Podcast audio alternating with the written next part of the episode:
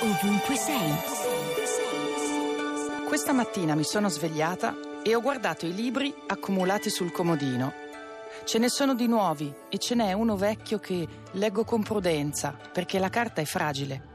E mi sono messa a pensare a come scelgo quale copia di un libro comprare.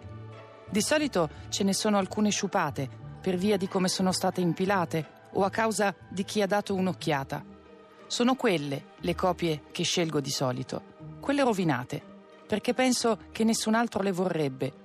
E mi immagino quei volumi finire al macero e perdere la voce dentro macchine che smontano incubi e sogni e sussurri, come in un bellissimo romanzo di qualche anno fa, che racconta della solitudine troppo rumorosa di un uomo addetto a una pressa e compro le copie rovinate perché hanno una piccola storia da raccontarmi, una storia oltre a quella contenuta nelle pagine, una storia dentro la storia o fuori dalla storia.